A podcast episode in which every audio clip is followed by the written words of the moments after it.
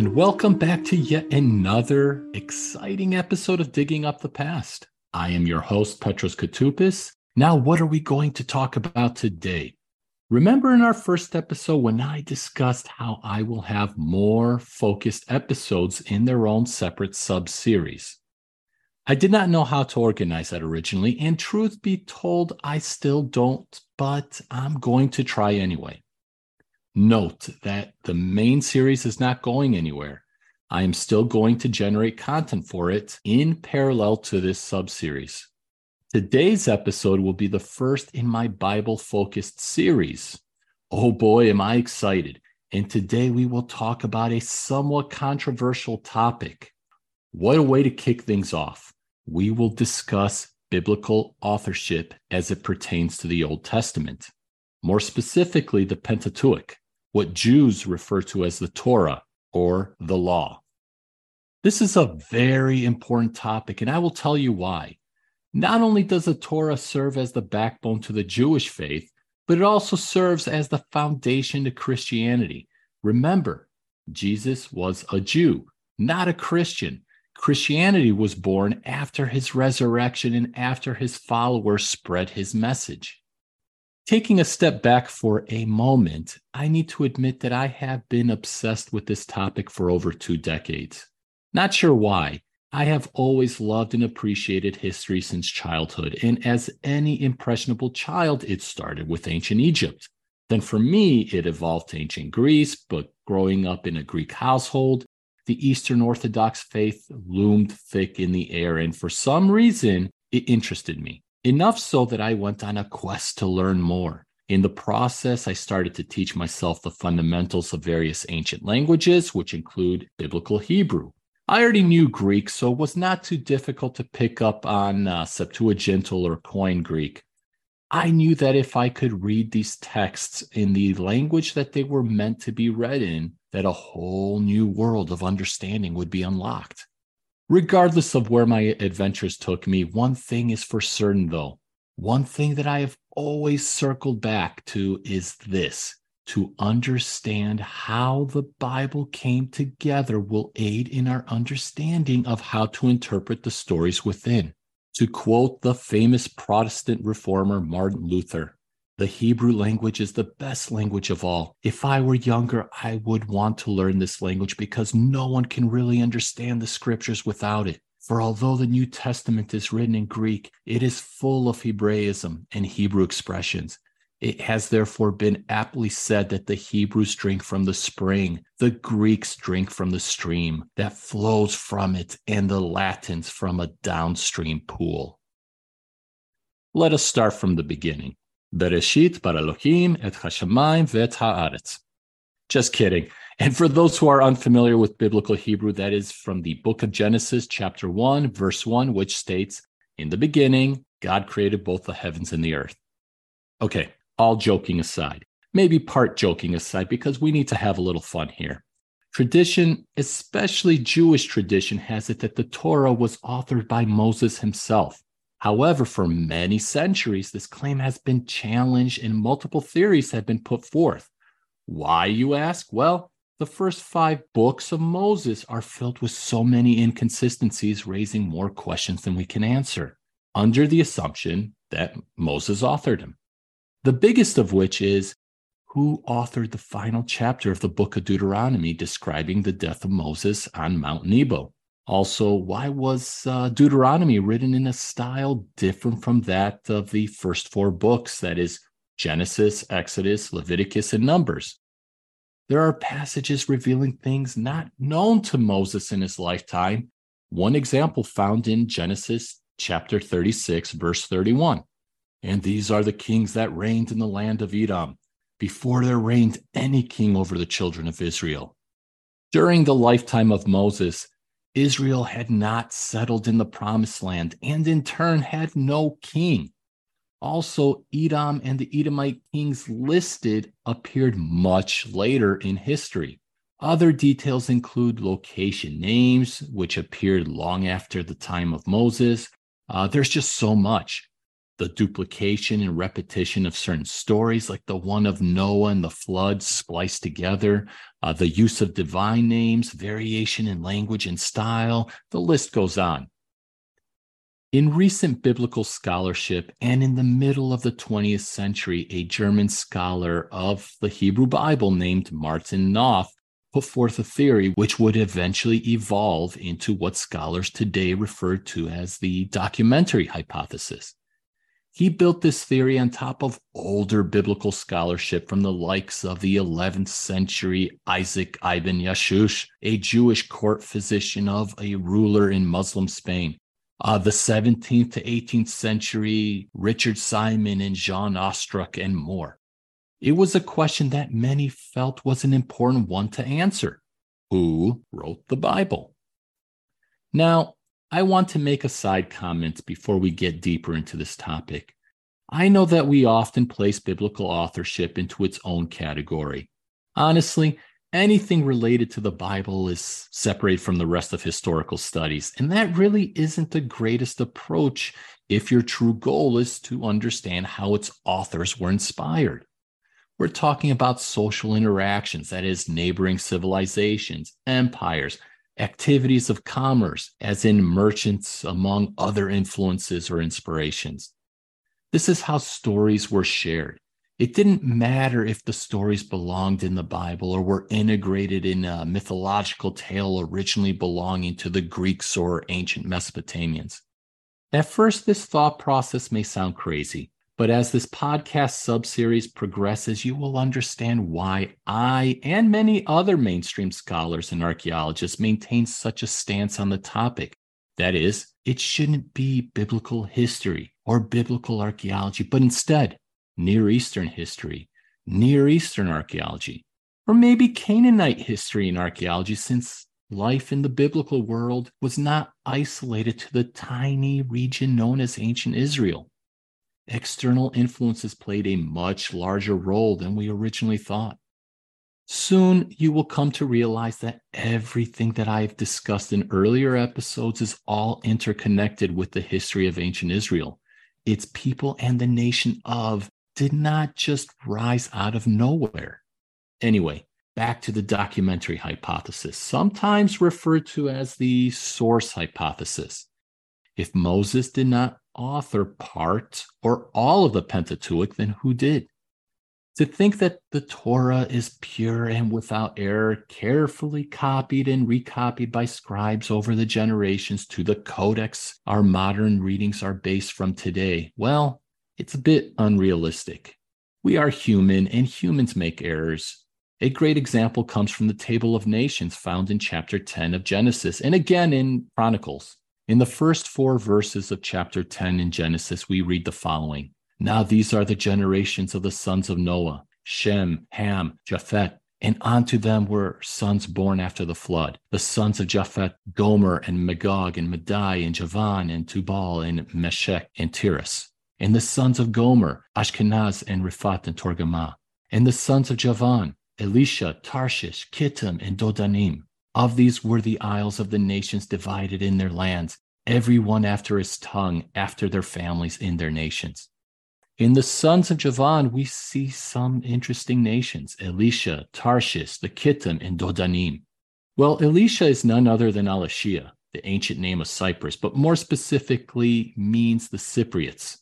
There's a big question mark around Tarshish, but there's strong reason to believe that it may be identified with the Tarsenian or Tyrrhenian Sea west of Italy, and more specifically Sardinia. Evidence for this includes the 8th century BCE Phoenician written uh, Nora stone.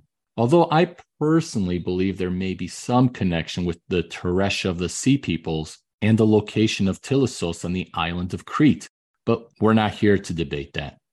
As for the Kittim, in later years, this label stood for peoples of the general Mediterranean islands, but it is believed that it was initially used to identify the Greek speaking peoples of Cyprus, and more specifically around the eastern island settlement of Kition, or the Latin Kitium, which is a city that dates back to the late Bronze Age and when Mycenaean Greek settlers established the city kingdom in the 13th century BCE.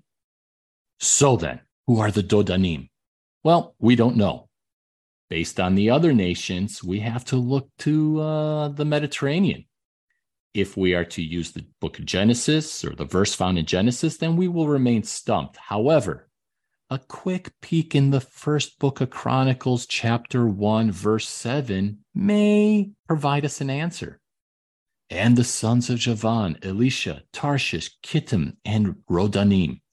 Ha, huh, it isn't Dodanim. It is Rodanim with an R and not a D. And we do know who the Rodanim are. They are the people of the Aegean island of Rhodes. And during the Iron Age, they were an influential force of their own. How could such a mistake happen? Well, the Hebrew letters Dalet and Resh look very similar, and it wouldn't be unreasonable to assume that a scribal error occurred in the book of Genesis sometime after the books of Chronicles were penned. I could sit here and point out all of the typos, errors, and such, but that isn't my goal for this episode. And as I mentioned earlier, what I would like to talk about is the authorship of the Pentateuch. It didn't just appear overnight. I mean, come on. If I gave you a pen and a ton of paper, remember, they didn't have computers back then, it would take you, an individual, a really long time to write down all five books that make up the Torah. And I can guarantee there will be many scribbles, sloppy characters, some possibly completely illegible, and so on. We do see these types of markers in the Dead Sea Scrolls. And imagine the carpal tunnel. My hand just hurts thinking about it. Speaking of the Dead Sea Scrolls, modern perception of the biblical text changed significantly upon the discovery of the Dead Sea Scrolls. They contain the oldest surviving copies of the biblical books. You also have the Samaritan Pentateuch and even the Septuagint, that is the first Greek translation during the Ptolemaic period uh, in Egypt circa the third century BCE. Sure, there's the Latin Vulgate and the Aramaic or Assyrian Peshitta. Um, they can help when attempting to recreate or interpret the original text, but they were written or translated much later and provide little value in the way of comparative studies. I will be covering these books in later episodes. Initially proposed by biblical scholars David Noel Freedman and Frank Moore Cross, there is this idea that the poetry came first. You know, the Song of the Sea in Exodus, the Song of Moses in Deuteronomy, and so forth. They were sung about for generations, likely to the tune of a lyre, passed down orally, and then eventually the, the prose came along and filled in those gaps. The biblical authors took the local traditions around the poetry and penned them on what could have been papyrus or animal skins. It isn't unreasonable to believe it either. My mind immediately wanders to the Homeric poems and how that was passed down for centuries, preserving details from an era long gone. I wrote about this many years ago with uh, the Song of Deborah found in the book of Judges, chapter 5, and how the song seems to preserve a battle between ancient Israelites and the Shardana clan of the Sea Peoples, dating to approximately 1100 BCE. You can find this article in the archive of uh, the Digging Up the Past newsletters. I was not kidding. I have spent a really long time studying this. Now, what is the documentary hypothesis? In short, these literary phenomena were now at the center of a much heated debate. Questions arose testing the authorship of the scriptures. Did the Pentateuch hold Mosaic authorship? The founding fathers of the source hypothesis helped create the direction towards which future research was moving. By 1948, the source hypothesis had evolved, and Martin Noth's work attracted widespread attention to the traditions hidden within the scriptures. In his originally written German book, History of Pentateuchal Traditions, Noth formulates and identifies all of E, or the Elohist, dating to the 9th century BCE. J, or the Yahwist, traditionally dated to approximately 950 BCE. And P, or the priestly sources found within the Pentateuch, whom scholars date to the 5th century BCE. To this day, many scholars base their tradition historical research on the works of Noth. In later scholarship, the Deuteronomist was identified to address the writing style of the book of Deuteronomy. Scholars place these writings to either the 8th or 7th century BCE. And here's the thing, or I should say, the point I want to emphasize none of these sources materialized out of thin air. There is a long history that has led scholars to the documentary hypothesis, and its purpose is to answer the many questions and anomalies identified in Pentateuchal literature. Each author or source has a unique style. And this style becomes more apparent when you read the text in the Hebrew, the biblical Hebrew, especially within the context of history. For instance, what did so and so mean by saying that? Or is this an ancient pun that we are overlooking or not understanding? That being said, while centuries of biblical scholarship has proposed the documentary hypothesis, it has not gone unchallenged. For instance, in his phenomenal 1973 book, Canaanite Myth and Hebrew Epic, Frank Moore Cross disputes that P is nothing more than a redaction, discrediting it as an actual source and placing it as filler to connect all the oddities and genealogies for both E and J. Cross further claims that J was nothing more than propaganda work of the empire. This source recounts the events that brought old Israel into existence, emphasizing Israel as the blessed nation and source of blessing. To quote Cross, J is propaganda work of the United Monarchy, specifically the program of Solomon to constitute an Oriental monarchy in the Canaanite pattern. The older epic, cut loose from the covenantal cultus of the tribal sanctuaries of the League, was shaped by the Yahwist for new institutions and new functions. Many have rejected this conclusion, including Hans Heinrich Schmid, who in 1976 proposed a drastic revision of the current understanding of J. Schmid dated J to the exilic period, claiming it to hold a close affiliation to the Deuteronomic or Deuteronomistic literature. John Van Seters also has a late date for J. Seters had placed it around the time period of the Greek historian Herodotus, insisting the two bore many similarities. Then there were those who rejected the documentary hypothesis. These scholars came from two opposite ends of the spectrum the most traditional and the most radical. The most traditional consisted mainly of fundamentalist uh, Christians and Orthodox Jews who argued that the first five books of the Bible were written by none other than Moses himself. The most radical claim was that the Pentateuch was written centuries later and that it was more mythological than historical. When analyzing the Hebrew text, many peculiarities stand out. For instance, linguistics. The Semitic language of Hebrew had evolved over time. And this fact is apparent when studying the biblical scriptures.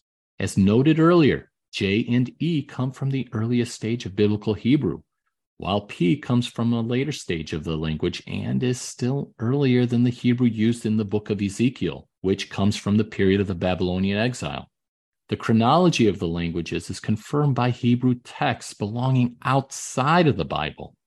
A good example would be that J uses the term harabah in Genesis 7 22 and Exodus 14 21 for dry ground, while P uses a later term for the same meaning, Yabashah, Genesis 1 9 and 10, 8 14, and Exodus 14 22. Terminology varies from source to source. Uh, for example, the mountain of Sinai has been seen 20 times throughout J and P, while E and D use Horeb or the mountain of God 14 times. The phrase be fruitful and multiply occurs 12 times only in P, and the term used to identify the place where the dead go, Sheol, occurs six times in J, but never in other sources. These are just a few of many examples. As for other content within the sources, throughout the scriptures, E and P identify God as El or Elohim, meaning God along with many other variations of this title, which include El Shaddai, El Elyon. It wasn't until the name was revealed to Moses that we find Yahweh used as the name of the supreme deity. And God spoke to Moses and said to him, I am Yahweh, and I appeared to Abraham, to Isaac, and to Jacob as El Shaddai, and I was not known to them by my name, Yahweh. Meanwhile, J uses the name Yahweh from the very beginning, more specifically in Genesis 4:26. Then began men to call upon the name of Yahweh. In addition, J never uses the word God, Elohim, in the proper form in its narration except for six times in the primeval story of Genesis. Genesis 3 3 and 5, 6 2 and 4, 9 26 and 27. And again, in the ancestral story, we see a few references in Genesis 43 through 45, and again in Exodus 34 22. With the exception of Genesis 6 2 and 6 4, J excludes the word God in the proper form from the narration. It is when the individual persons in J speak that the word God is used in such a way. All other occurrences that I have not listed as being found within the primeval portion of Genesis under J have been credited to R, or what scholars refer to as the redactor. Despite this phenomenal fact regarding the divine names, we still find scholars on this subject asserting that the use of divine names does not prove anything. Then there is the concept of chronology. A large portion of the genealogies, ages, dates, measurements, numbers, and precise instructions are obviously of major concern to P, while J, E, and D don't care or cannot compare. Then there is the orthography. I'm talking about the spelling of words during different periods of the spoken ancient Hebrew language. The way words were spelled evolved. The alphabet is a consonant only alphabet. There are no vowels, but over time, some of the letters were being used to fill that gap. There is a Latin phrase identifying this called the matres lectionis. Anyway, in its early years, this was not a thing. How about the repetition of the texts? There exists anomalies where some of the narratives showcase parallel and sometimes contradictory themes, but from separate sources while at times holding an agenda. There is this, there seems to be this strong emphasis on language and, and language style and spelling and the meaning of words. And one thing that I want to remind our listeners is that this is not unique to Hebrew. Just think of the English language. The English language we speak today is not the same as the English language spoken a couple hundred years ago by our founding fathers. It's not the same spoken at the beginning of the 20th century. It's not the same spoken two decades ago. Just in the last decade alone, the use of our words has evolved. We've created new words. Some words have taken on new meanings, mostly in the slang, but it doesn't matter. The fact is, all of this has changed. And now, with the influence of text messaging and, and uh, tweeting or social media, I should say, the way in which we spell a lot of this stuff, correct or not, has also drastically changed. Just imagine if someone, an archaeologist 2,000 years from now, is able to dig up a text from one of our cell phones. Somehow they find a way to power up this ancient device and they start going through these messages. They're going to look at it and say, wow, this is how they spelled these words.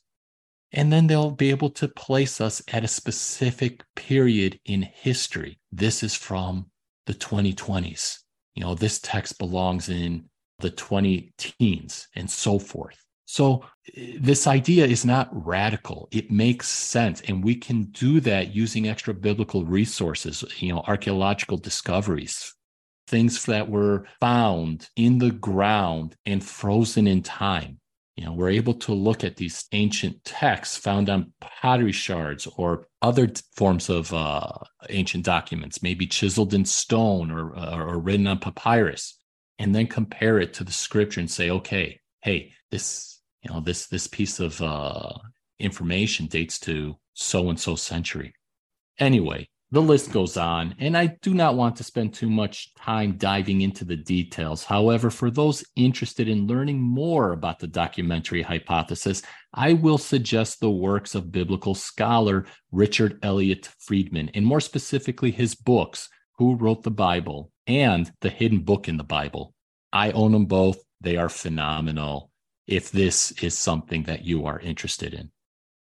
Now, I want to briefly shift focus on another interesting authorship theory. It is often labeled as the imperial authorization or Persian hypothesis. The hypothesis was originally presented in the 1980s by Peter Frei of the University of Zurich. It essentially revived an old theory about the influence of the Persian Empire on Jewish law during the time of Ezra. It gets a bit more complex than that. According to Frei, imperial authorization of local legislation allowed for a local authority, you know, specifically in the region of Yehud, that is Judea during the Persian period, within the Persian Empire and was endorsed by the central Persian government to the point of being taken up as imperial law. It is believed that this was uh, attested in a variety of ancient texts, which include the biblical books of Ezra, Nehemiah, and Esther. And according to the hypothesis, this provides the backbone or foundation and need to author the Torah. Now, I do not know very much about this theory, but it has been gaining a bit of popularity in recent decades. Knowing what we know today, how does this challenge our faith, especially for those who come from a Judeo Christian upbringing and are still practicing? Well, that is entirely up to you. Remember, it is tradition that claims a Mosaic authorship. Nowhere in the Old Testament Bible do we explicitly read that Moses wrote the Torah. And we have come to an end with another great episode. If you haven't already, be sure to subscribe to the Substack newsletter where you will get a lot more awesome historical content. Also, let me know your thoughts and whether you'd like to see more community driven discourse via the new Substack Threads feature accessible from the Substack Reader mobile application. Got something to say? Or do you have ideas for topics to cover in future episodes? Then be sure to share those comments at diggingupthepast.net or simply email me at petros at petroskoutoupis.com. Who knows? It may even be featured in an upcoming newsletter, video, or podcast episode. This is Petros Koutoupis signing off.